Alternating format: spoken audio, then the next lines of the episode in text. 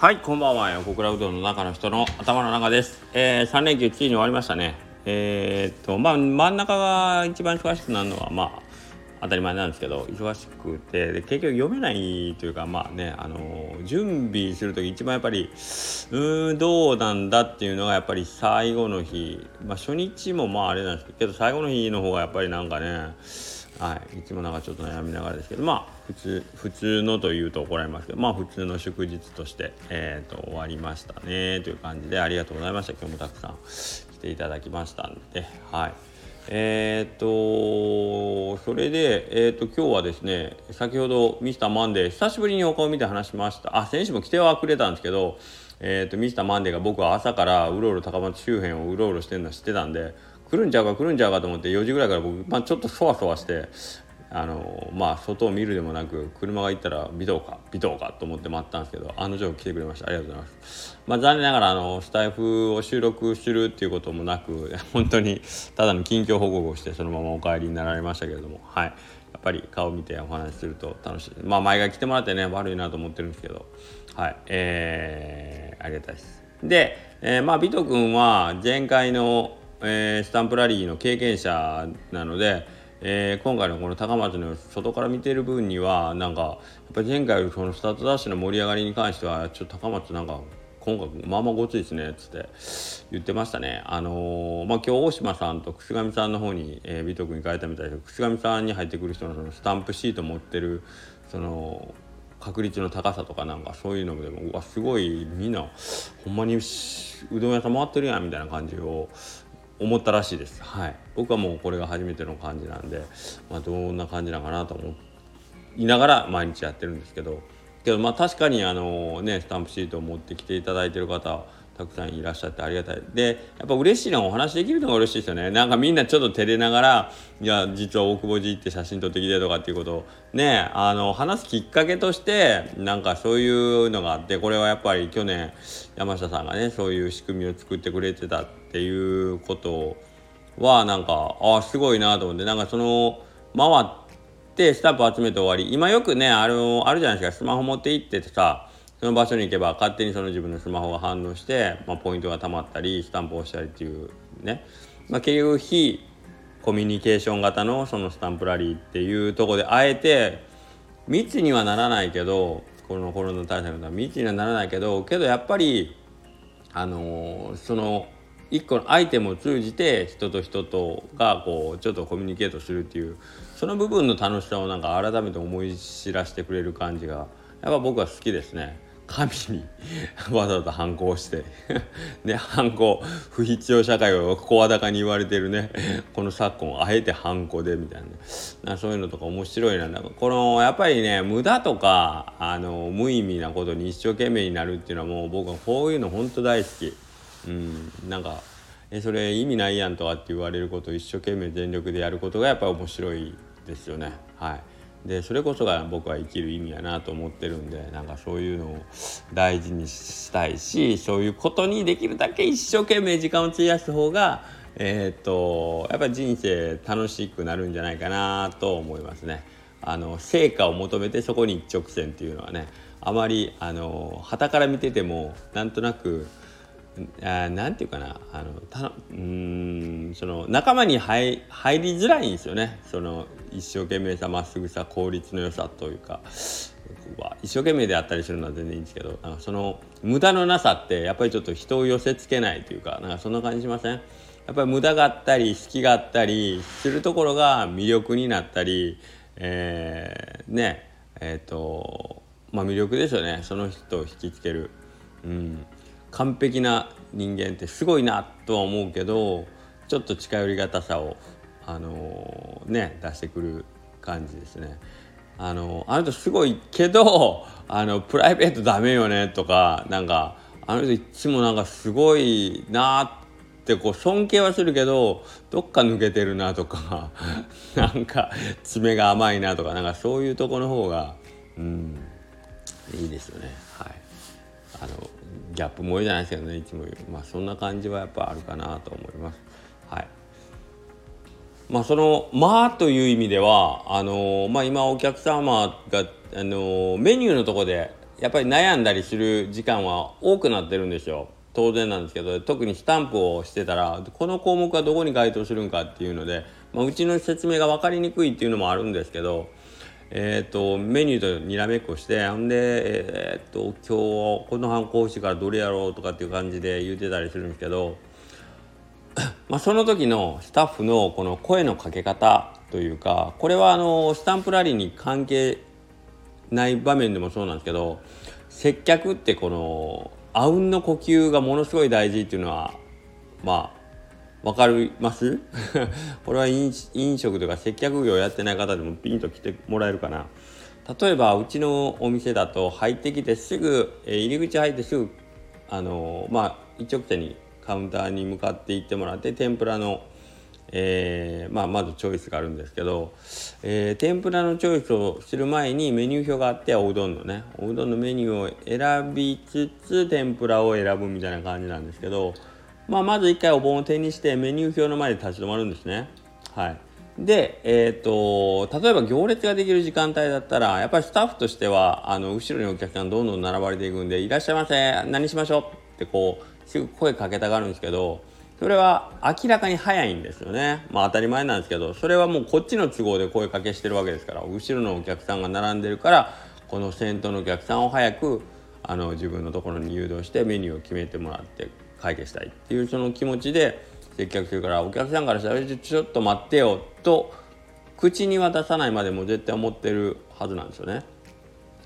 で、えー、っとまあいつも言うのはあのお客さんがそのメニュー表見てる間はもう声かけなくていいよというか、まあ、いらっしゃいませぐらいでよくて何にしましょうというその促しをするぐらいやったら初めてですかとかえー、っと今日暑いんでなんあの冷たいがよく出てますよとかまあご提案ぐらいの感じだったらいいけどなんか何しましょうっていうその決定を促すようなことをしてもお客さんからしたら気持ちが焦るばっかりでお客さんも分かってるからね後ろにいっぱい並んでるっていうのは、うん、だからそこをあえて、えー、せっつくような真似をしなくていいというのは言ってます。で、えー、まあこれはいかにもなんかお客さんのためを思って言ってるような感じで言ってますけど違います。僕そんな人間ができてないんで。えっと接着とお客さんは一番、えー、確率ですよ。確率としてスタンダードなやつを選ぶ傾向にあるのでどこの店に行ってもあるであろううどんを注文することになります。すなわちかけうどんであったりぶっかけうどんっていうものに、えーねオーダーが集中してしまうんですよね。はい、で別に構わないんですけどお店から言うとかけうどんが例えばまあ200うちの場合240円。ね。としますよね。えー、と、えー、他のメニューで例えばまあ500円近いメニューの商品もあるのでまあお店としたらお一人様からいただける金額は高い方に越したことがないので、えー、なるべくね金額の高いものをお客様には選んでいただければありがたいと思ってるところにせっついてかけうどんって言われるぐらいやったらまあ10秒なり20秒なり考えて、えー、じゃあ今だったらなめこおろしぶっかけとか、えー、と限定に該当するやつでじゃあこの、えーと、チャーシューが乗ってるやつにしようかとかって言ってもらえるのを待てばいいんですよ。ね 待てばいいんですよ、まあ、僕が言うのは簡単ですけどはい。なので、えー、スタッフには、えーとまあ、こっちから決定を促すようなことは言わないでくださいということを一応言ってます。大体何しましょうか？って言ったら、えー、じゃあ、日焼けとか、えっ、ー、と、ぶっかけとか、大体そっち、どっちかが、その、どこに行っても、どこのうどん屋さんに行っても置いてあるような、えっ、ー、と、まあ、言うたら、普通の商品に近い商品をお選びになる可能性が高いですね。はい。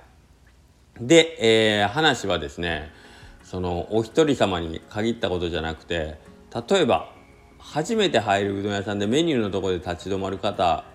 が、えーと、ご家族さんだった場合ね、うん、ご家族の場合は割とそれでも、えーと、最初の方の意見に引っ張られるっていうのは少ないんですよ。えー、お父さんがかけうどんにしたから私もかけうどんとかっていうことはあんまりないんです。はい、それは家族関係のバランスが、えーとどっちかというと家族って個々で、えーとまあ、孤立してるというか、えー、なんて言ったらいいかなイーブンな関係がどっちかというと築かれてるような雰囲気なんですよね人間的な関係でいうと。はいなので、えーと、お父さんに対して遠慮したりお母さんに対して遠慮したり子供に対して遠慮したりっていうことはあまり、あの、まあ多少あるんでしょうけどそこはあの、メニューを選ぶ時に色濃くは出ない自分の食べたいものを食べようっていうところ、ね、はあの、崩さないと思うんですね。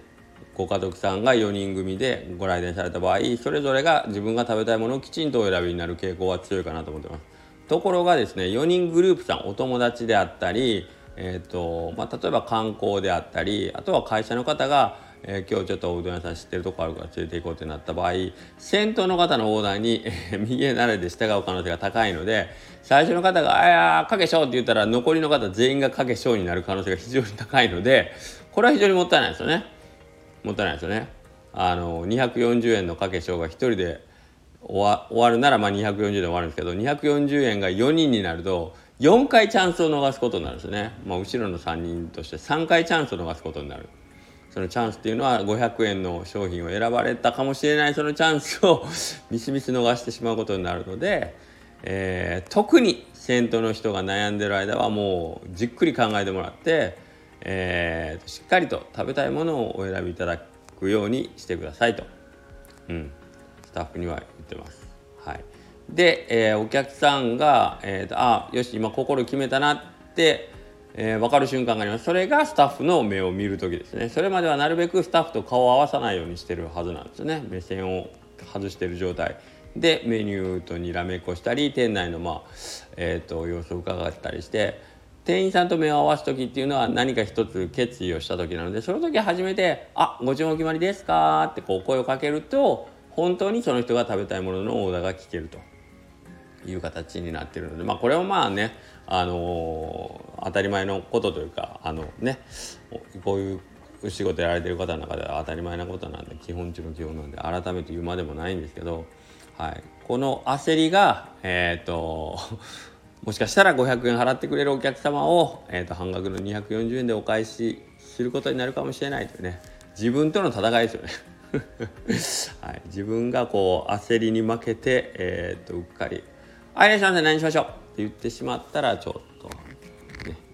いう感じ。僕は今日誰に何を向かっ 何を言って喋ってるんでしょうね。これを言う言うとあれですね。手の内をばらすじゃないけどなんかすごい僕ががめついやつみたい。な放送になってますけど。まあそういうんじゃなくてじあのゆっくり決めてもらって本当に食べたいもの食べてもらう方が僕顧客満足というかせっかく来てくれたのになんか焦ってあんまり食べたいと思ってたもんじゃないとか例えばあ結局賭けになってもうたなとかって後でがっかりするぐらいやったらしっかり考えて食べたいもの食べた方がいいんじゃないかなと思ってるんでね、はい、その辺はなんかこうそこは気遣いやと思ってるんで、ね、うんなんかこうスタッフにもう無駄にこっちのペースで接客するのやめようよってって。とは言ってますね。はい、何の話からこんな話になったんでしょうか。しかも10分も。はい、ということなので、えーと、皆さんしっかり自分の食べたいものはね自分で、あのー、決めましょう。ね。でそうするためにはあの、スタッフ側はきちんと間隙間をねお客さんにあの判断できるだけの間との余裕を与えてあげましょう人生には間と余裕と無駄が必要ですよっていう話でしたね。あ思い出した。はい。綺麗に収まったところでではまた明日。